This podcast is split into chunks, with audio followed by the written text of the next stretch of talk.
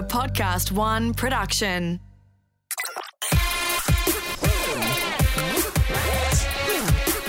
Oh, that's a curly one.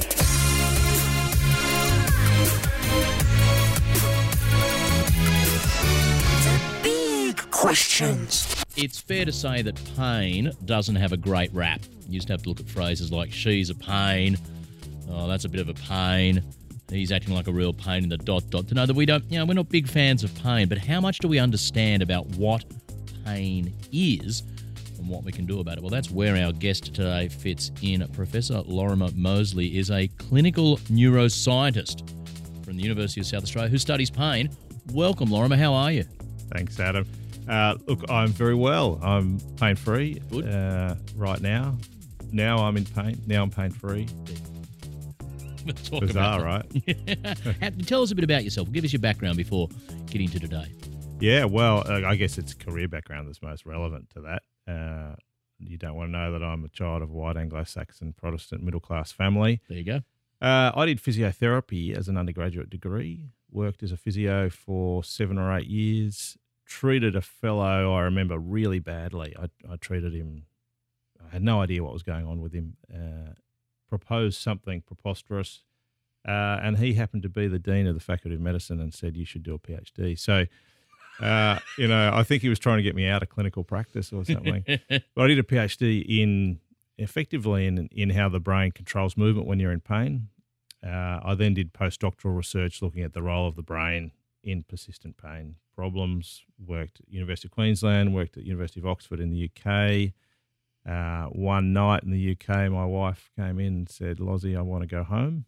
Uh, and all of my reasons for not wanting to come home were vanity Mhm. and hers were pretty noble. So we came back to Australia, um, and I took up a position at University of South Australia doing human neuroscience research. Now, Lorimer, you told a story at TEDx in Adelaide a couple of years ago that concerned you uh, bushwalking.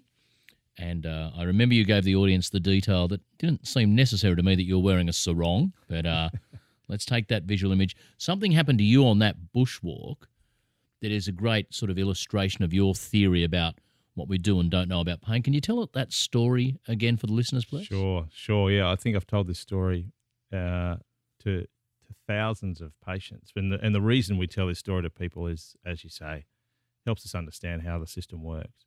The sarong actually is quite important because Okay. I don't want anyone to think I'm too much of a nerd Mhm. as a professor. Sure. So wear the sarong. Breaks down barriers. Yeah, yeah. So, um, yeah, I was camping in the in the Australian bush, and I like to get up early in the morning. Beautiful time of day. Mhm. Put on my sarong, went for a walk, uh, and and at the time, all I mean, all I remember of this scenario was that I was walking along. You know, felt like a scratch from a twig or something like that uh, on my leg, kicked it off. Uh, and just that little episode is a great way to understand what what actually happened Mhm. then physiologically. Uh, and we could summarize it to say, well, uh, something happened on the outside of my left leg in the skin. We've got touch detectors. We've got all sorts of amazing, uh, we call them mechanoreceptors, right? So things that, that detect mechanical pressure, if you like, mechanical forces. So something in your foot has detected the feeling of something else impacting on the side of your foot. Yeah, so so the the stimulus that goes across the, the calf, if you like, the outside of the calf, was detected. Rapid messages go straight to the brain and effectively tell the brain something's touched the outside of your left leg in the skin. And they sort of say it quickly. It's it's a very fast mm-hmm. system. Triggers motor, you know, movement responses and things like that. Meanwhile, whatever that thing was was sufficiently dangerous to activate specialized receptors we have all over our body uh, and we call them in the in the hood we call them nociceptors, which means danger detector.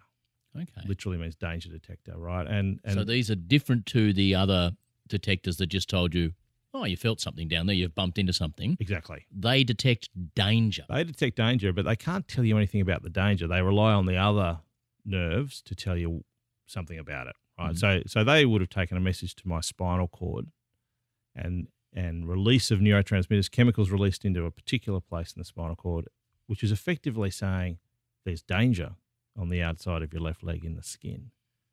And then that's detected by by the next nerve in our system. uh, which may or may not send a message to the brain saying there's danger in this location in your skin. So that would have said danger on the outside of your left leg in the skin. And then the brain has to do the really powerful processing. Mhm. And this is what I love about what I do, Adam. Like the complexity of this system is is inconceivable, Mhm. right? Because your In a- brain's dealing with it. Your brain's had a couple of messages here Yep. about your leg. I brush something, and oh, actually, this could be a bit serious. Yeah, yeah. Maybe 100 milliseconds later, so a tenth of a second later, the serious message comes in. And then the brain evaluates okay, uh, what should I do? What should this organism, of which I am the controller, do in this scenario? Uh, and the only way I make sense of my experience is that, that the brain very rapidly, instantaneously captured where I was in the bush. Mhm. Uh, there's all visual information that gives you that. You Mhm. know that's what you're doing. It captured that I was halfway through a step. My leg was in a certain location in, in the world, in space. Uh, it captured that I was walking, that I was in a sarong with bare feet, and and then it captured a whole lot of information that's stored in my brain. Most relevant here, I think, is that growing up, I walked in the bush with bare feet all the time, getting scratches on my legs.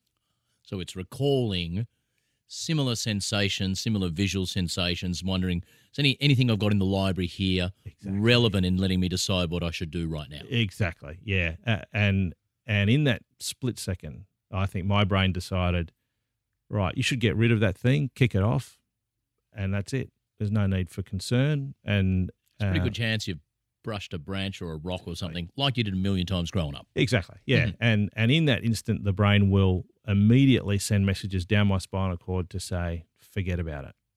Don't give me any more info. Right. And then I Mhm. carried on my merry way. That was fine. I jumped in the river, uh, got out of the river, started walking back to the campsite, and that's the last I remember Mhm. of that scenario. Because it wasn't a twig. It was not a twig. It was an, an eastern brown snake bite. Uh, deadly snake.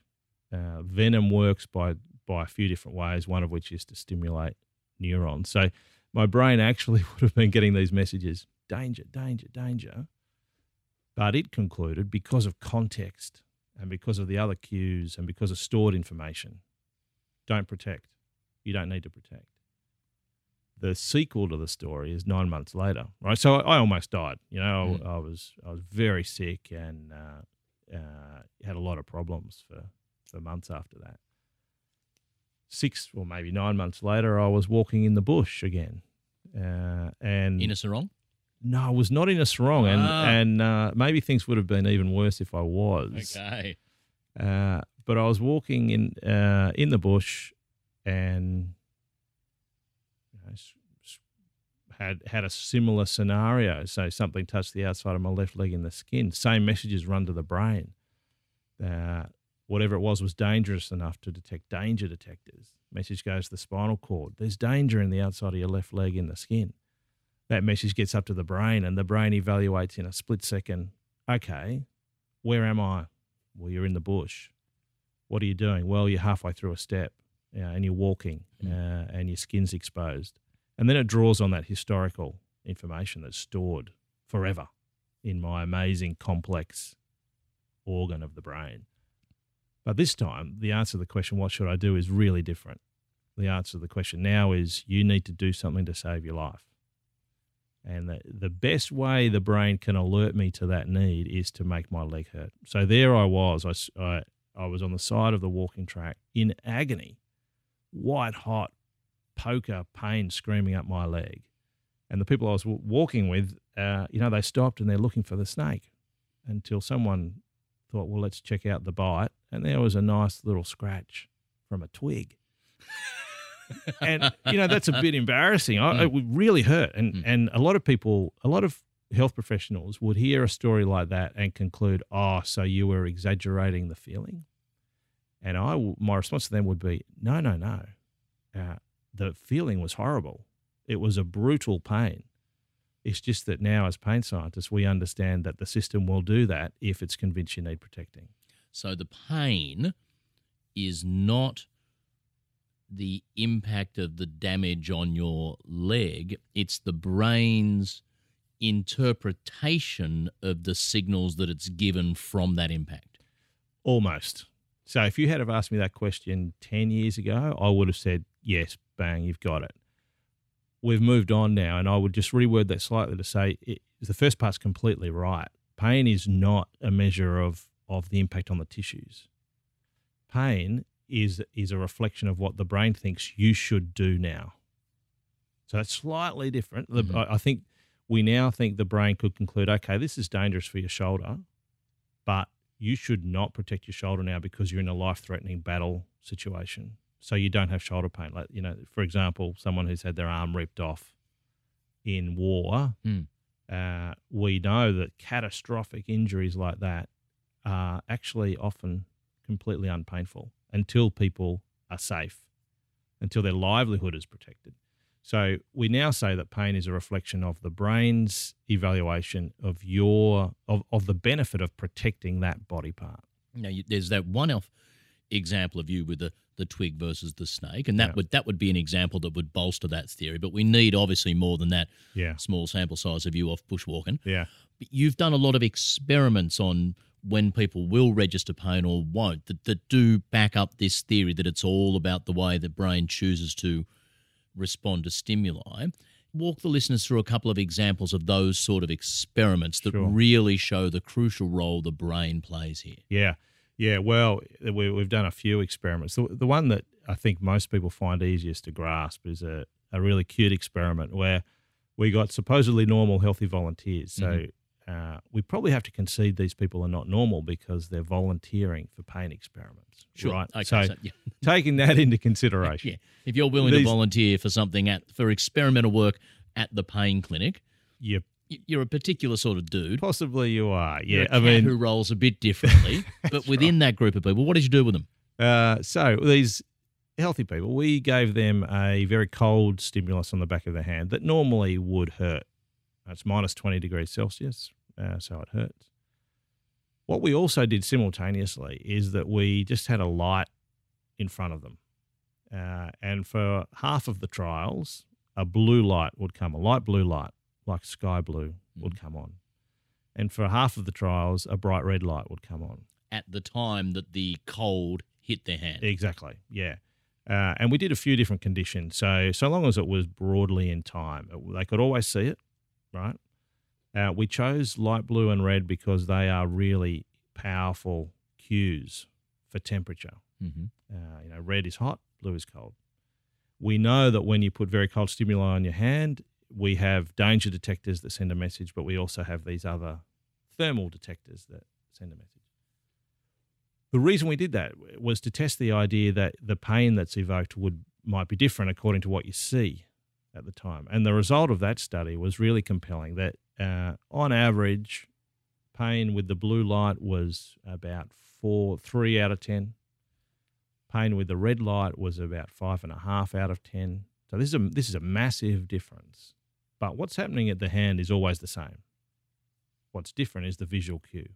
So the impact on the tissue of my body doesn't change, No. but my brain interprets the information and the visual cues and reacts differently depending on the totality of the information it's getting. Absolutely. And the information that's stored, that's the key, right? We've we've got this information stored saying red is hot and dangerous, blue is cool and not dangerous. Uh, I don't need to protect from this cool stimulus, so I won't make it hurt. I do need to protect from this very hot, dangerous stimulus. And we can make sense of that, you know, by evolution. You know, for all since we had fire, red was highly dangerous and, and blue has not been. So that's one example. Another example that might be uh, a bit surprising for people that I reckon is quite cool is uh, we do experiments with laser guns. They, they give you a little painful stimulus. Uh, we did an experiment where we randomly allocated some people to just read a piece of paper uh, telling them about how safe lasers were. Right? They're used in supermarkets. They're used on things that some people might remember called compact discs Mm-hmm. you know, they're every day, they're part of everyday life. Uh, the other piece of paper told us how dangerous lasers were. You know, they're banned in warfare because of the danger. You can blind a pilot from five kilometres. They're used to cut through iron bars. And then we just gave these people laser stimuli.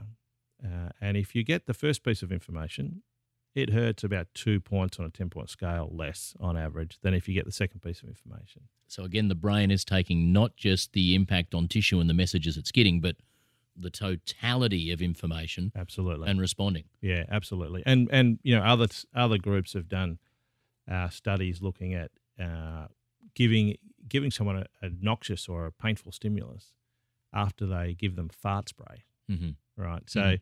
fart spray, being in in, in the disgusting smell. Uh, increases your withdrawal reflex from another stimulus and increases the pain of the stimulus. What about can you can people can you make people feel pain when there's nothing happening? These are these are Yeah. examples of where there is some Yeah, impact, Yeah. and my brain is in inverted commas overreacting or underreact. Can you make me feel pain with a you know device when there's nothing happening to me? Yeah. Yeah. So uh, we don't. The we- smile on your face when you Yeah, said yes. Oh dear. you know the the deceit of some of these experiments is pretty fun. Yeah. Uh, the, I, I think the the most powerful example of that with a range of studies is an American group. Um, first author is Bayer, I think. Mhm. They've done a range of studies using a, a a method that's called a sham head stimulator. hmm So it's this device that they put over your head. It doesn't touch your skull or your head, but it sits around your head, and then they they just manipulate aspects of the environment. So they might say, uh, "Okay, Adam, can you see the intensity knob here? So this is how high the head stimulator is on. I'm just going to turn up that head stimulator so it's sending currents through your brain.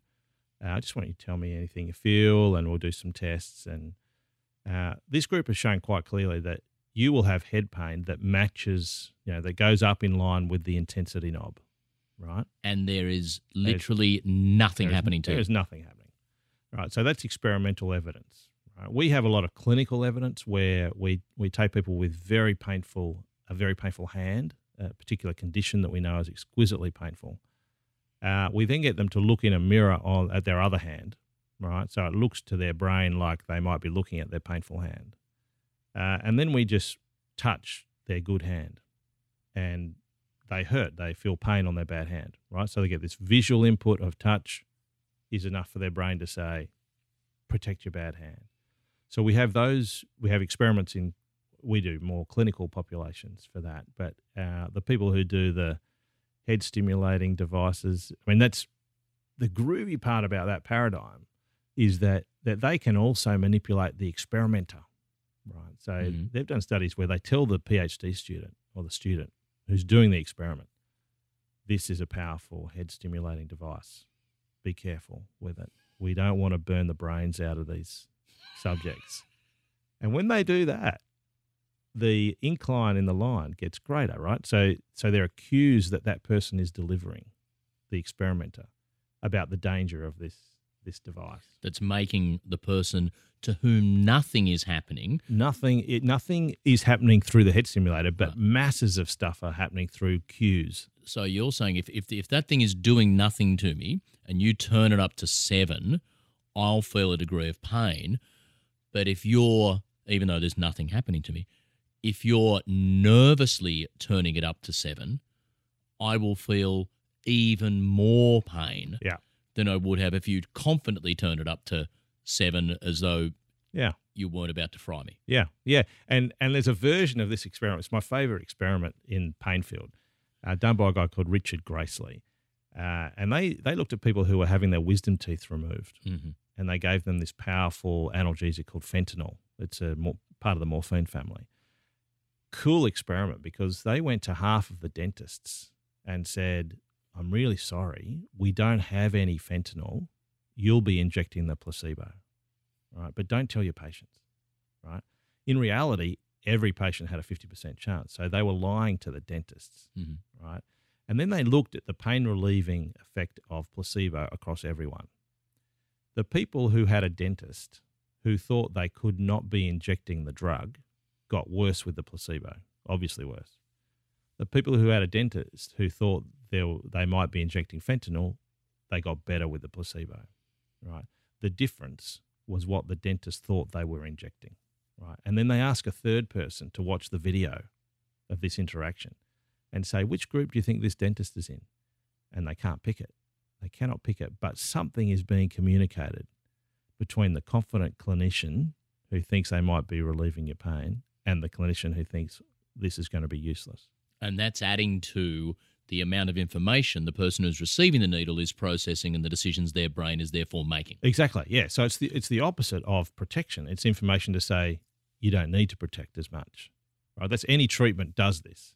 When you were bushwalking and the brown snake bit you and so if you hadn't been bushwalking and exactly the same thing had been happening, if you'd been sitting at home on your lounge and the same thing had happened, would your brain have reacted differently and would you have felt more pain because it would not be typical to feel that sensation sitting at home stationary on a couch? Beautiful question, Adam. Uh, it nails the concept. I obviously I don't know because I haven't done the experiment, but and I it'd be a tough experiment to convince you to do.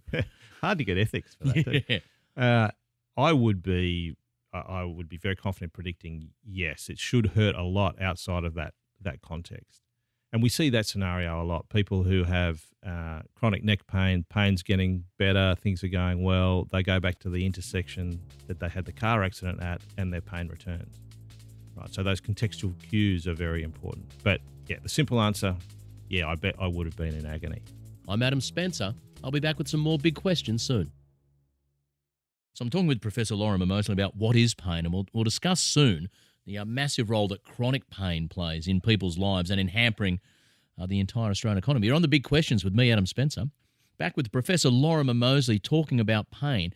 Let me ask you, Lorimer, about another couple of types of things about pain, specific one of examples of pain, and I want to know if you have any theories on this sort of stuff. Referred pain. I went through a period of time where I was getting uh, uh, infections in my wonky eye because the eye wasn't closing at night. And a couple of times I had to go and have all medicines and all that. And each time when they asked me to explain, so where, where do you feel the small cut is? Where's the infection in your I'd say it's, it's right up there on the top left. And you know, that's, a, that's interesting because it's actually a different, completely different part of your eye. The pain was being referred. The brain was interpreting the pain as existing in a spot where the impact on my body was actually not. And you hear about if someone has a heart attack, they often feel it in an arm or their leg or back rather than where the heart is uh, attacking. What's going on there? And the, how much do we understand about referred pain? Yeah, quite a lot actually. So there, there's probably two broad categories of referred pain. The first category that's really well understood uh, can best be conceptualized as though you have a, a train line. So here in Sydney, you know, most of the rural trains will stop at Strathfield on the way into the into Mhm. Central Station, right? So uh, you might have one train that's coming from from Melbourne, stops at Strathfield. Another train that's coming from Broken Hill stops at Strathfield. Uh, but they, in a situation where both of those trains say, well, let's send one train on from Strathfield to Central. When the train gets to Central, you don't know whether they've come from Broken Hill or Melbourne, right? So we, we call this convergence in sensory pathways. And the brain has no mechanism of determining which was the original location of the message, right? So uh, most referred pain that can be consistently reproduced. So if, if you if in your situation with your wonky eye, if you were always feeling it in that location, right, even though it was the, the wrong location, we would explain that by convergence, right, to sensory pathways coming together as a matter of efficiency. And there are consistent things across people, um, but there are also individual quirky stuff, just Mhm. the circuitry of how we developed. So with the heart attacks, and it's consistently reported when is, people are yeah. having heart attacks, they'll feel the pain. I think in their their lower left arm or something like. So when I'm having the heart attack, something else is happening in my lower left arm at the same time, and that No, well, probably not. But but the message coming from the heart, the brain has no reliable mechanism to locate the source at your heart because through your development, that nerve pathway on the second half of the journey has also always taken information from your hand, for example, from your arm. Uh, and in this situation, the brain just concludes, well, the problem's in the arm because that's where it's been my whole life. phantom pain, Yeah. the phenomenon of if someone loses a limb, and they still feel like they've they, they can feel pain in a, in a wrist that doesn't exist anymore. Yeah. Or I've heard of experiments where you you convince someone by you know, hurting something that's not theirs, but in a mirror they think it is theirs. What's phantom pain? Well, phantom pain is fascinating and and has been responsible for triggering some major shifts in thought about pain. Uh, the whole idea that you can have pain in midair, uh, you know, in a body part that doesn't exist is is truly fascinating and has been for centuries, right? But we now They- understand. They talk about soldiers coming back from the American Civil War were Yeah. still, you know, experiencing pain in in the wrist of an arm that didn't exist below the shoulder anymore. didn't exist. Yeah, I mean, uh, some of the ancient Greeks wrote about phantom pain. Um, the way we understand it is if you if you think you can't experience any pain without your your bo- body being represented in your brain, so your brain has these maps of your body, right? And that's what's one. That's how we function. Right? Any someone touches you, y your brain creates that sense of touch on the map of your body. We know that your body maps are in place uh, regardless of whether you've got the body part, right? So, phantom limb pain is far more common in someone who's had an amputation, particularly later in life after they're five, uh, because the maps are so well sorted, and the the brain cells that that represent your body, so that hold that map, get an input from somewhere else and fire, and when they fire, your brain produces pain in the body part that should be connected to it, Hmm. right? So uh, it's completely real, completely real, brutal, and and I would say very distressing because people know they don't have that body part. They can't do anything to that body part, Mm. right? And the, the best way to treat phantom limb pain is to to use methods that tell the brain yes, the body part is there. So uh, mirrors, uh, the most effective thing we can do to prevent uh, phantom limb pain after amputation is get people into a, a prosthetic, a responsive prosthetic as soon as we can after the amputation. And that reduces the risk of phantom limb pain. because you've then got as good as you're going to get still that body part and and so the brain it, it, it, it's a Yeah. more normal situation for the brain Yeah, I think so. I mean, this is this is an area of conversation in my field that, and and one model at the moment is that the pain reflects uh, a kind of confusion. Hmm. Uh, I'm getting sensory input from a body part that I'm trying to move, but I'm not getting any confirmation, and this is bad news. Uh, so there are examples of, of people putting their, their phantom behind a mirror and replacing the mirror, you know, with a mirror image of the other hand and Mm. getting immediate pain relief. There's a great scene on House that that Hmm. showed Doctor House. I've never seen something as radical as that, and I would certainly not advocating any doctor kidnapping their patient under sedation like he did. But uh, nonetheless, we have had examples of people who carry a, a mirror around with them for when their phantom hand pain flares up. They get out the mirror and and stick their hand convince themselves the reflection of their right hand is really their left hand then they see Yeah. that and the pain that they're experiencing in a non-existing left hand can yeah, be managed Yeah, and, and and it reduces significantly sometimes, and it's the visual input. I mean, vision is the is the big Kahuna, right? It's very powerful. Two more everyday examples. The athlete you hear about who, in inverted commas, can play through pain. Yeah. So we've got two AFL players who've had exactly the same injury. One of them's out for four or five weeks. One of them's back in only a couple of weeks. Not in terms of having healed, they're hurting, but they're just Yep. tough enough to play through. Or they injure themselves in the middle of a game and they play to the end. Is that person, are those two players feeling the same amount of pain and one of them just deals with it better? Glorious question, Adam. It's so insightful actually because the the I do a bit of work with elite sport and the presumption is that the difference between those two people is solely pain tolerance. Hmm. Right. One's a bit tougher. Yeah, but your question speaks to what we think is more accurate, and and that is that uh, even though they are exceptional human beings, elite athletes are humans, right? And the human is considering every piece of information, and also we learn pain, right? So uh, we might have one of those athletes that's got a history of hamstrings, right, and the other one doesn't. Then that will affect their pain buffer, right? Mm-hmm. The other the other part that I loved about your question is that it's it's more likely, in my understanding, that the difference between those two athletes will be the amount of pain they're experiencing, Hmm. not their tolerance of pain. Because to be an elite athlete, you tolerate pain. and and the difference between athletes is not so much in that as in what when their system produces pain. So in in our lingo, we would call that the size of the protective buffer. Mm-hmm.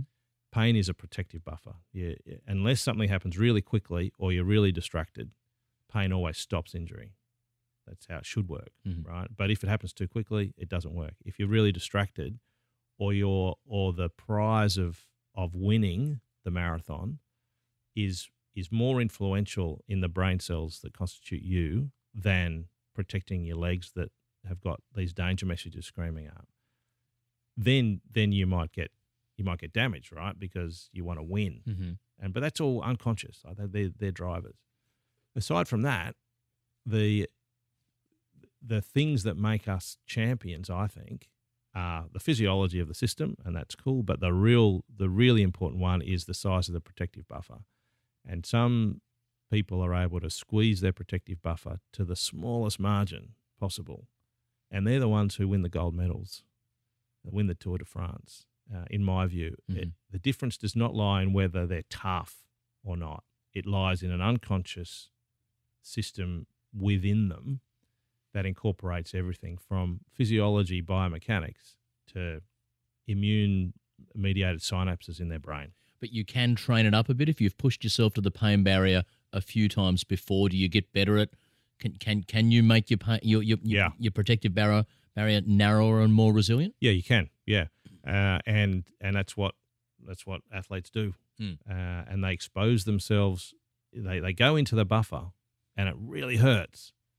And after that trial, that's a learning trial that the brain realizes, okay, that wasn't actually damaging in the Hmm. end. I remember then, hearing a story a couple of years ago from the, the Brisbane Broncos rugby league team, I think, had their pre season three kilometre run.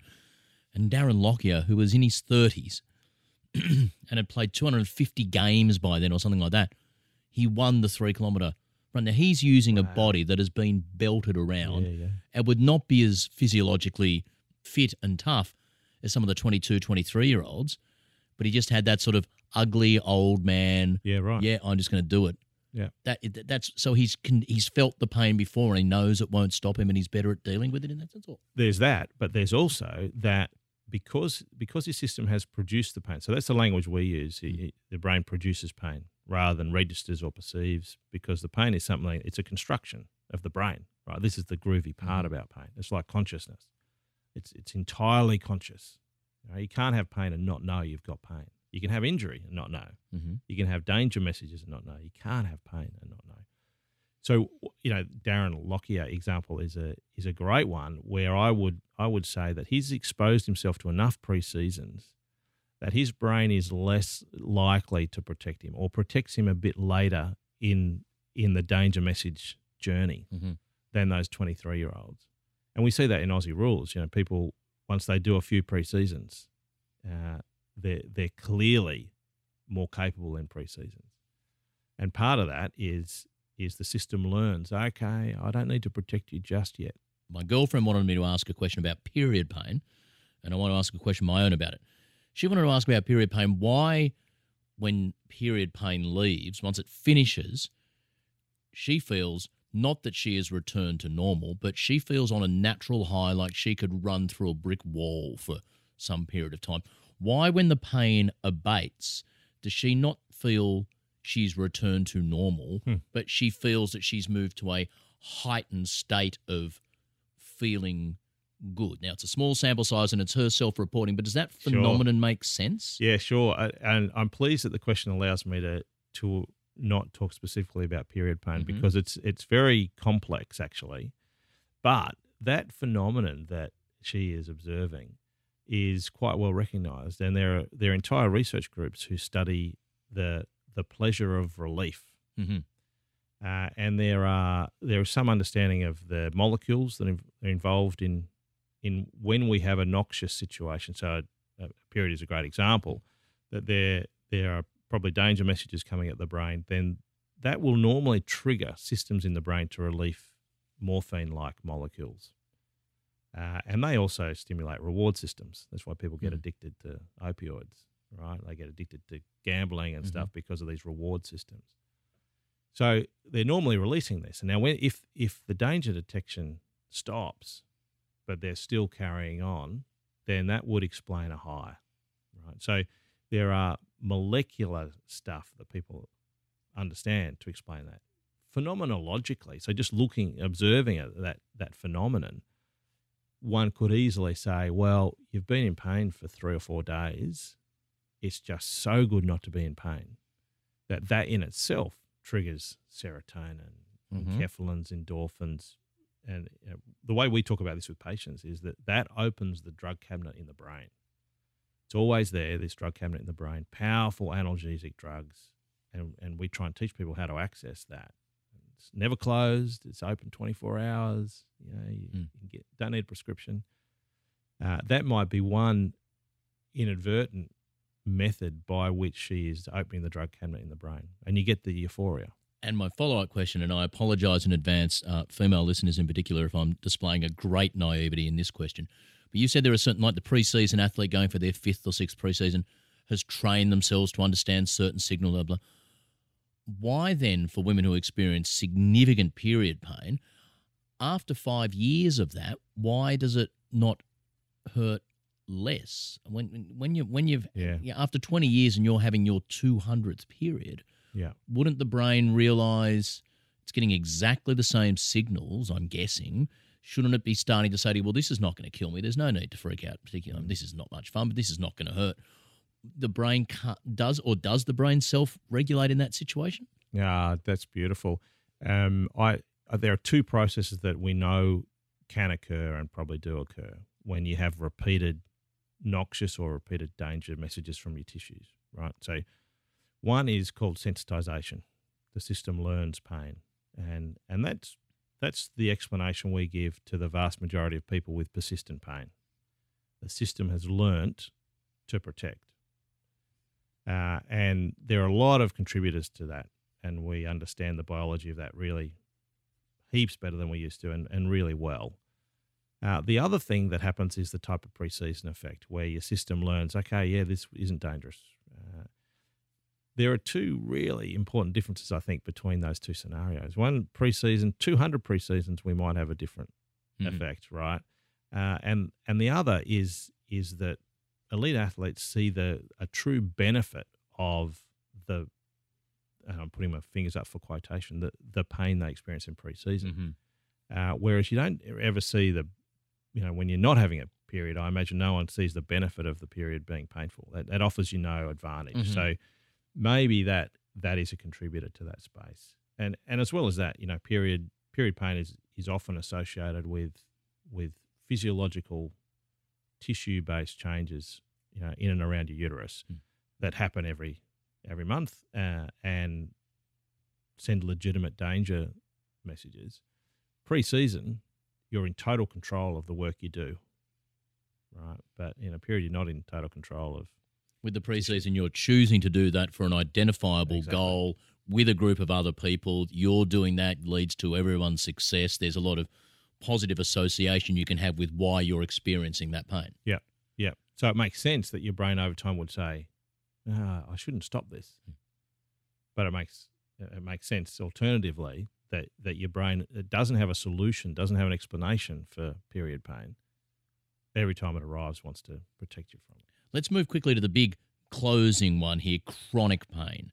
The idea of people who suffer pain for years or the entirety of the rest of their lives. Yeah. The economic impact on Australia is in the in the tens of billions of dollars per year. Yeah, yeah, yeah. Oh, it's Adam. It's it's ridiculously massive, and this is not an Australian alone problem. This is the the European Union has identified persistent pain or chronic pain uh, as the health challenge facing Europe.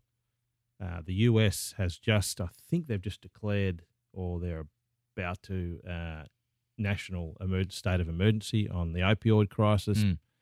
Uh, There are people dying in the states in their thousands from addiction to opioid drugs and pain medications. Yeah, well, and Australia is, I mean, we're, we're not in the same raw numbers, but the number of people who die from accidental opioid overdose has doubled in the last 10 years in Mm. Australia. And people are getting prescribed these things for pain, Now, the people who are dying are not necessarily the people who got prescribed, Hmm. uh, because there's a black market for this, and you know, there's a lot of factors involved. But the cost, I mean, to give you an idea that in in most, oh, if we talk about Britain, the US, and Australia, that's where we know the data best. Uh, persistent pain would cost us more than cancer and diabetes combined. Uh, as far as years lived with disability, low back pain is the most burdensome health issue on the planet. Uh, it's it's quite remarkable uh, if you if you think about the financial cost. Hmm. Uh, it's quite remarkable that we're we're still having, oh, we're almost still having conversations like like this. There's a lot of this science is twenty or thirty years old, but the the challenge that people like me face is that there's aspects to it w- that are not intuitively sensible. You know, I put a thumbtack into my thumb. I don't. If I did, and push harder, it hurts more. So it's very compelling that that pain is measuring damage. Mhm. We've we've learned in the last thirty years that the system learns pain. So most people with persistent pain do not have persistent injury. We now know that. The injury's gone, or the injury's improved a lot, and they should not be feeling the pain they're feeling. both of those scenarios may apply. In any individual case, uh, we have very good systems in place to identify well has the tissue healed. Usually, it does. Uh, most, I would argue, most people with persistent pain, their pain is is just not explained by a problem in the tissues. There may be a slight problem in the tissues, but we now know the best way to adapt your tissues is to put load through them. You know, get moving and those sorts of things. But people, understandably, with persistent pain, are, are often scared to do that because they think they're broken. So where's your research going? Someone who's, someone who's hurt their lower back, and they've done a genuine injury to start, and it's Yep. hurt a lot, and that's understandable. Yeah. But now, 12 months on, the back has improved substantially. Yeah. There might still be some injury there. But the back's improved substantially. They're still feeling significant pain, and that pain's going to keep going unless we do something. But what do we need to do there? Do we need to teach that person to just live with that pain, or do we need to make them feel less pain? What? do- Yeah. What are we aiming at? Jeez, that's great. I feel like I could have sent you these questions. It's just ideal. I mean, it, really, the grasp you have of the field is outstanding. I Adam, did- I well did- done. did- but this, is- this, is, this is where the natural cu- curiosity is Yeah. taking me. This is where your Yeah. answers are taking me. Well, So- look, uh, we we know, and we've known for thirty years that that individual uh, can improve their life, whether or not their pain changes. Right? And there's a lot of techniques. They're basically cognitive and behavioural techniques in the psychological field, uh, lifestyle type stuff, and you would have heard of things like ACT and mindfulness and all that. That's all good. Uh, so you can you can ex- the, the you can still sense the pain, but you can get on with at least an aspect you know aspects of your life, even though you're still registering that pain. yeah, you can still have quality of life, but still have pain, Mhm. right? But that's not what excites me, and that's not my research as much. My research is is driven by this fundamental capacity of biology to adapt, uh, and then we have all this empirical data that show that when people understand what pain really is, that it's not a measure of the state of their body, it's a it's a reflection of every piece of information about protection when they understand that and then they go they go searching for what we call DIMS, which stands for evidence of danger in me. Right, so they might be movements, but they might be people and places and thoughts and lifestyle aspects and all that. They go searching for DIMS to try to remove them, right? And they go searching for SIMS, evidence of safety in me, to try and collect them. And then they undergo a graded exposure, right? Which effectively means we get below their flare up line. We help them to understand how can you get below your flare up line and then train your system to be less protective. What are what are example if, if I I've got this back injury, I'm this hypothetical person. What are dims that I could be removing and sims that I could be improving my grasp of? What sort of things impact on people's lives in those ways? Well, uh, DIMS, we could start throwing them off in, in many domains. So, sleep, sleep loss, sleep habits, food habits, uh, exercise habits, if you're unfit, uh, what you think is the problem, right? I, I saw a patient a few months ago who called himself the Roman ruins. And I said, you know, why do you call yourself that? He said, well, have you seen my x-ray? And I looked at his x-ray and it's a typical 55-year-old's x-ray with signs of adaptation in, in bony structure. In his mind, he's ruined. So we want to, we would say we want to remove that dim, that belief, and the fact that he calls himself that and he says he's got a dodgy back, you know, all this sort of stuff, they're all dims. What you think, so we go we go through a system. What you think, what you say, what you hear, so what your loved ones are saying about you, uh, the things you see. You know, so you might you know, see posters of, of discs swollen on the wall of the physio. That's a dim for some people. Places you go, workplace, might be a dim. You These are all part of the things that are sitting in that toolbox that the brain looks into when it is feeling any sensations and decides What how much do. should I be reacting. Exactly. Yeah, exactly.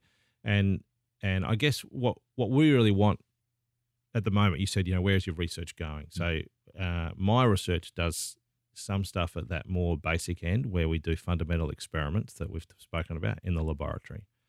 But also what can we do at the clinical end and at the population end? So we we're heavily involved in the population space at the moment. We want people to think differently about pain. We want someone when they're in pain to ask their health professional three new questions, right? And that, that first question is, how do I know if my pain system is overprotective? Second one is, how can I train it to be less protective?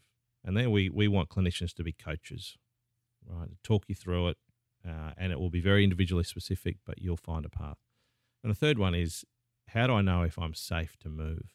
Because of everything we've learnt about, the most effective thing we can do is move. Uh, we just need to make sure we progress that in a way that doesn't set off that protective response.